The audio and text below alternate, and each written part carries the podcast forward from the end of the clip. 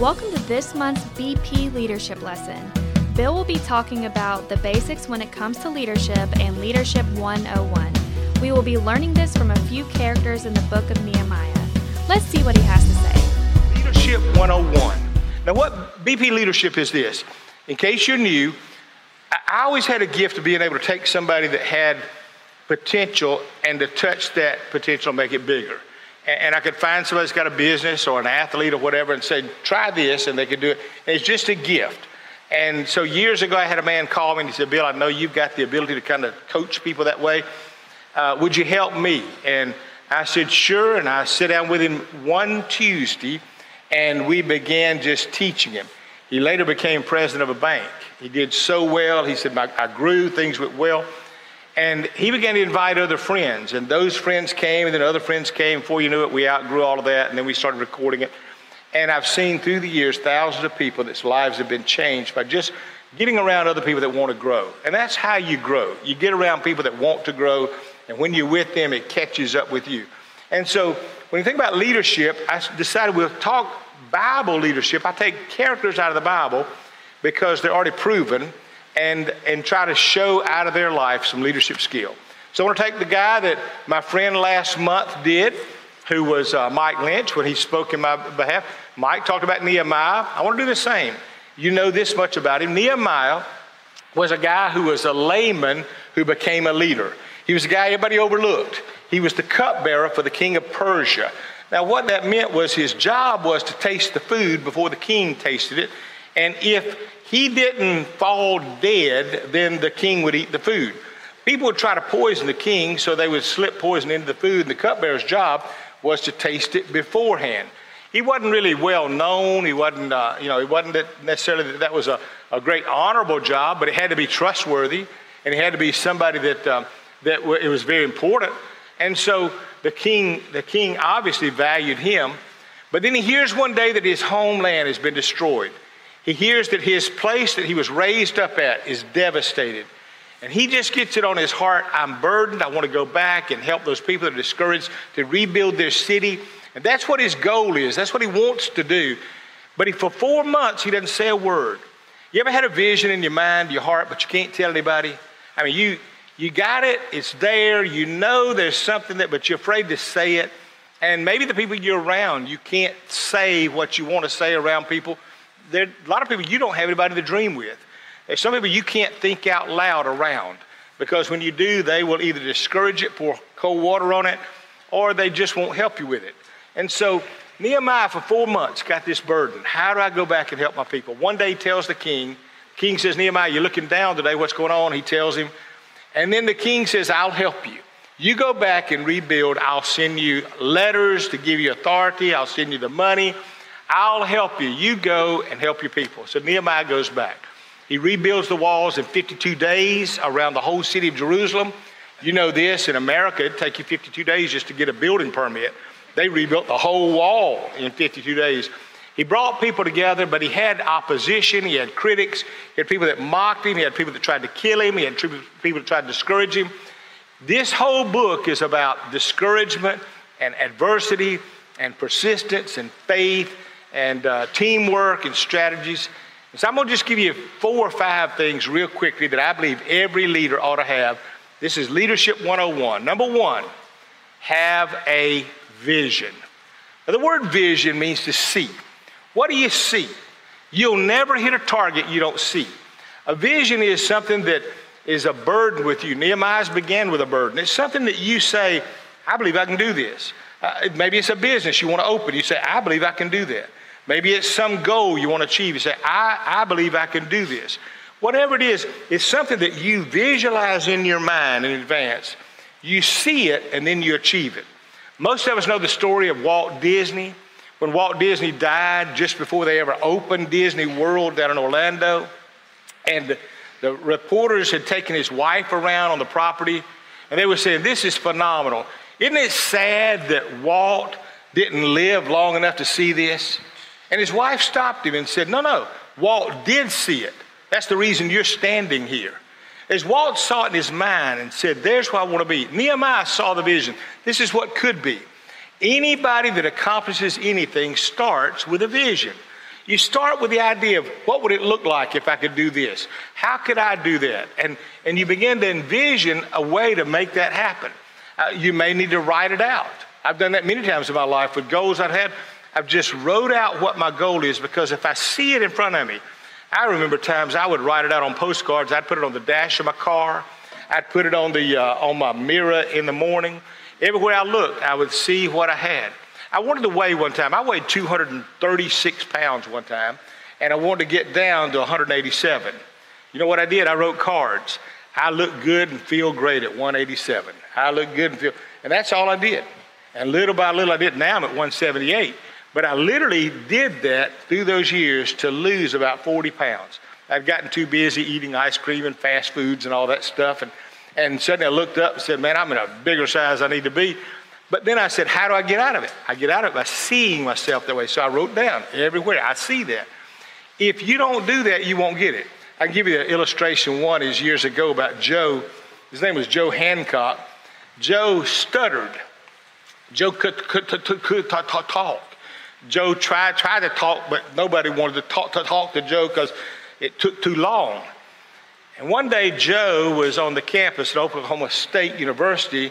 This beautiful girl walked by, and Joe saw her. Joe turned to his friend Jack and said, Hey, Jack, guess what I'm going to do? He said, What? He said, I'm going to marry her.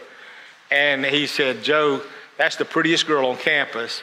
Joe, you don't have a chance. And Joe said, No, I'm going to marry her. And so Joe decided he's going to marry her. Well, Jack tells the story about how that Joe just uh, was obsessed with marrying her. He had to marry this girl. He wrote out his vision, he planned it and all that. So Jack said one day the boys were standing around the campus and this girl came walking by and Joe stepped up to where she was at and he looked at her right in the face and he said, Excuse me, my name is Joe. Could I please have a date with you? All the friends fell out because they said, Joe's never said a single sentence without stuttering. And the girl knew enough about Joe, she said, Joe, is that you? He said, Yes. She said, Have you been practicing that statement? He said, I sure have. I've been standing in front of a mirror for one month. Going, My name is Joe. Would you please have a date with me? My name is Joe. Would you please have a... And ultimately, she said, Anybody worked that hard? Yes, I would. They got married. They dated, got married. He went off and worked for the power company. And his whole story in life was I saw something I wanted bad enough. I worked to go get it.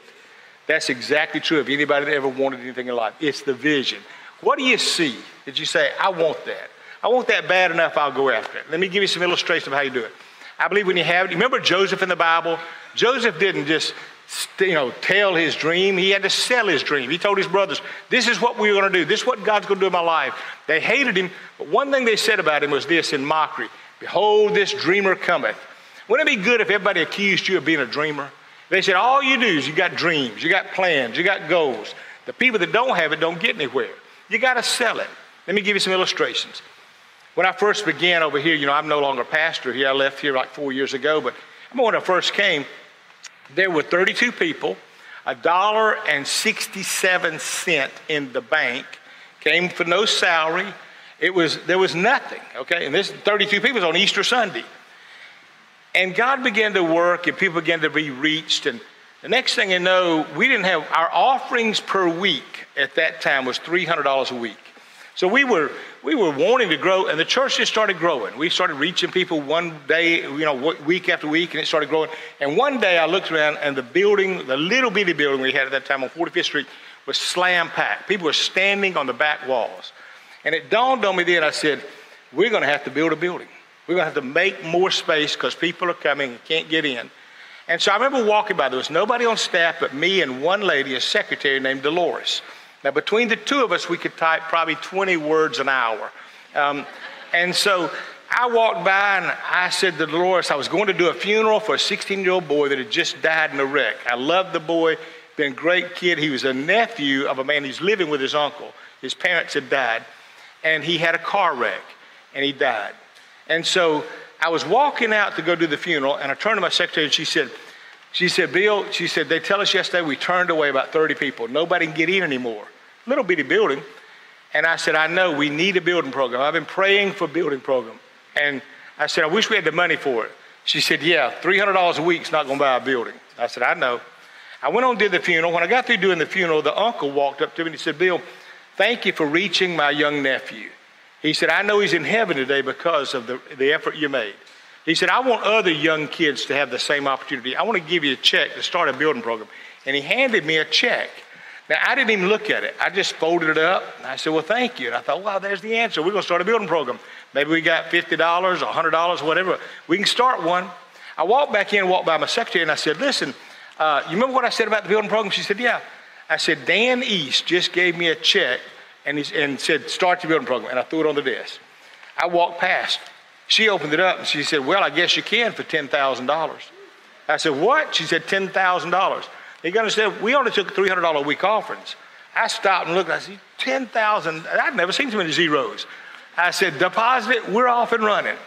I get up on Sunday morning and tell the church, folks, we're packed, we don't have any room, but thank God we got a check this week. And I told them what I told you $10,000.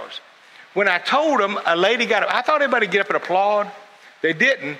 They stopped and watched one lady who got up, gray haired lady. She starts walking down the center of the aisle. She's shaking her head. She's going, Oh no, oh no. And I'm thinking, This is good news. What are we all knowing about? And she reached on her hand and she pulled off a diamond ring. She said, God spoke to me last Sunday. The walls back here, I've noticed people standing around the walls. There's no place to sit. And God said, Miss Edie, you need to give that ring to the pastor and let him sell it and start a building program. Your husband's dead. You don't need the ring anymore. It's of no value. Give it and contribute toward the next generation. And she said, Lord, um, that's a lot of that's a lot of money to give my ring up for. And she said, I tell you what, Lord, I'll make a bargain with you. And she knew, because she was on the finance committee, she knew we only had $300 a week offering. She said, Tell you what I'll do, Lord. She said, As soon as the church gets $10,000 set aside, I'll give this ring. That was her promise. She said, Now you stand up the next week and say, I've got 10,000. She said, So I'm supposed to give you this ring. Now you got to understand, I don't know nothing about rings, okay? She gives me a, a ring. It's a rock. I mean, that thing's that big around. It's, you hold it up to the light, it just shoots light everywhere. She hands me this ring. It was heavy. And I remember looking at this thing saying, good night, that is a big, big piece of glass. But I still don't know. See, when I got married, I bought Debbie a, a, a ring over at Service Merchandise. It cost me $89 to get married. And uh, it was a, I call it a Jesus diamond. Uh, it was so little only Jesus could see it. And so that was the ring I gave her. Now I'm walking around this big heavy rock. I don't know what it's worth. This is crazy. I got it in my pocket and I'm walking around. Anybody I'd see, I said, Hey, you ever seen one of these? Try this out. Hey, you ever seen this? Try this. And every girl that I saw, put this ring on. They good night. I'm playing around with it. One day I decided I got to go over to Baskin Robbins ice cream. I felt led by God to go get ice cream. And so I, I drove up, and there was a man working there. His name is, is uh, his name was William Calley. You know, remember the uh, the My Lai massacre in Vietnam? Well, that's where he worked at. And so I walked in. He was there. We spoke. And I handed him that ring. I said, Do me a favor, will you appraise this for me? I'm going next door to Baskin Robbins. I'll come back in a minute. So I went next door, had ice cream, came back over, and when I walked in, he said, Bill, where'd you get this ring? I said, Lady gave it to me. He said, No, tell the truth. Where'd you get the ring? I said, Is it worth something? He said, I'd say $37,500. What? 30 for a ring? I'm looking at this ring. I, you know, before then, I'm flipping it around, holding it in the light. Try this ring on. Now I'm walking out of this store going, stand back, stand back. We sold that ring, sold that ring for, uh, a, a guy came along, paid 37500 for it. I got up that Sunday and told it. Let me tell you what happened last week. I tell that. Then a man wants to take me to lunch. Hey, Bill, can I take you to lunch? Said, yeah. He said, I've been burdened about it too. Man, I got young teenagers. That church is filling up. He said, I've heard those two stories and God's been burdened. He said, I'm, I'm worth plenty of money. He said, I don't need the money. He said, but God, God wanted me to give you something. He said, I told my wife, I got to come to lunch with you. I got to give you this. He handed me a check too. Did the same thing. I didn't look at it. I said, you don't have to. No, I have to. I want to. I walked back in and handed it to the secretary. Here's another check. All this vision, shared it in three weeks. She opens it up and says, $135,000. I'm just telling you, God began to bless all because of one that just a vision. And what I'm telling you is this it's not anything special. You need to just get in your life what, what I want to do. What's my vision? Where am I going to go? What, how, what can I do to make it better? And I always say it this way if you do what you can with what you have, where you are, do what you can with what you have right where you are.